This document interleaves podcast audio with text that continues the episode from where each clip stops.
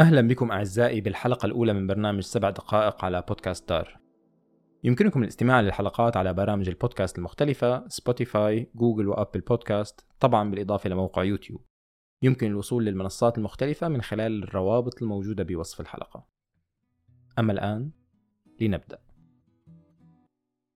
Tøff rentehøst i vente for mange. Skyhøy prisvekst kan gi raskere renteoppgang. Særlig prisene på matvarer har gjort الخبر الأهم بالأسبوع الماضي كان عن التضخم الحاصل نتيجة الحرب بأوكرانيا حيث أصدر مركز الإحصاء النرويجي SSP معدلات التضخم والفوارق عن السنة الماضية حيث أشارت التقارير إلى معدل تضخم بنسبة 6.8% بالمقارنة مع شهر تموز يوليو بالعام الماضي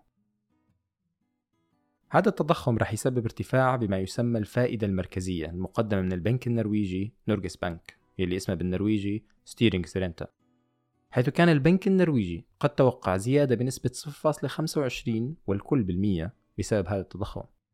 ولكن الأرقام الجديدة على أرض الواقع رح تخلي البنك النرويجي يرفع القيمة بما يعادل 0.5 والكل بالمية يعني ضعفي الرقم الأساسي. طبعا هناك توقعات بزيادة جديدة خلال شهر سبتمبر القادم. علما أنه هي الفائدة المركزية تتحكم بكثير من التفاصيل بعالم الأعمال وكذلك تعتبر المرجع الرئيسي فيما يخص الفائدة على القروض المنزلية.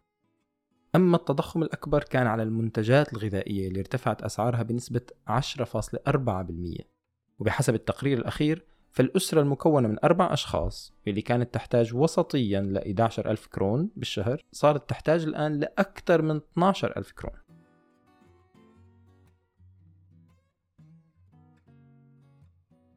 حذر رئيس نقابة الأطباء بمنطقة روغالاند بيتر كريسترسون مما سماه كارثة طبية بتخص النقص الحاد بعدد الأطباء الثابتين ال fastlege كريسترسون تحدث لل NRK عن مدى اختلاف حياته بالسنوات الأخيرة وحاجته للعمل مساء وبأيام العطل بمحاولة لإنجاز العمل المطلوب منه مع المرضى تبعه.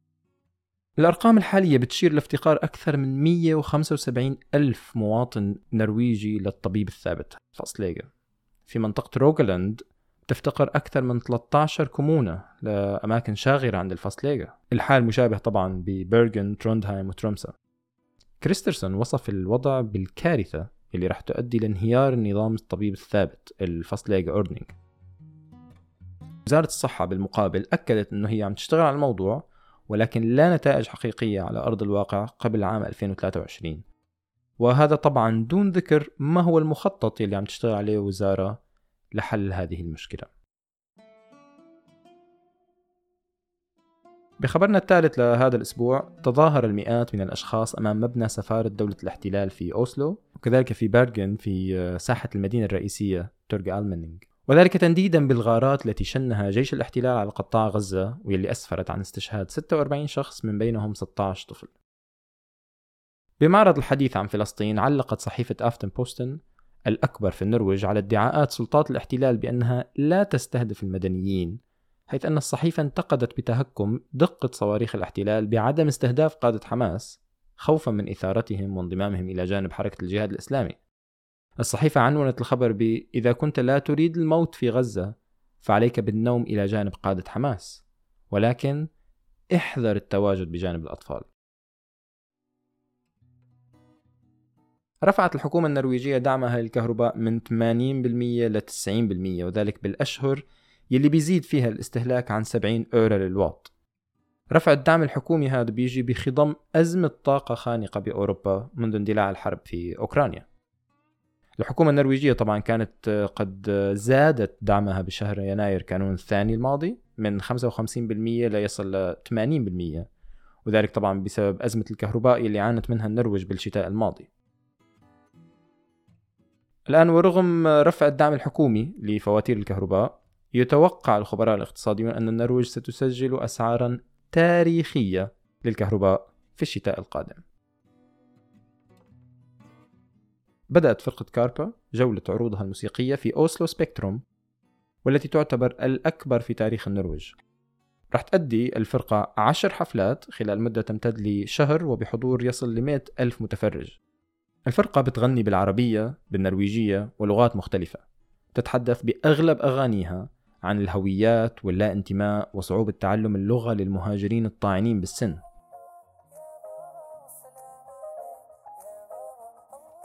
اشتهر للفرقة مؤخرا التوزيع الجديد لأغنية سيدي منصور.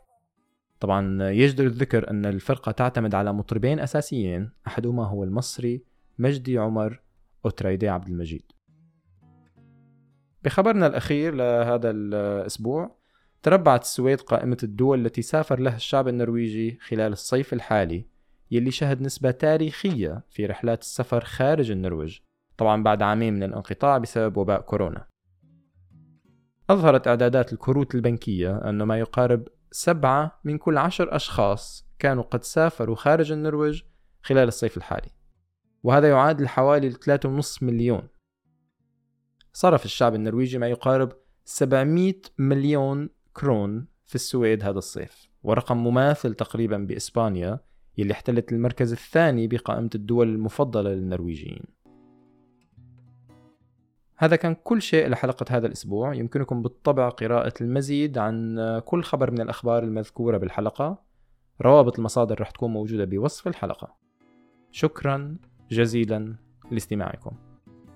إلى اللقاء.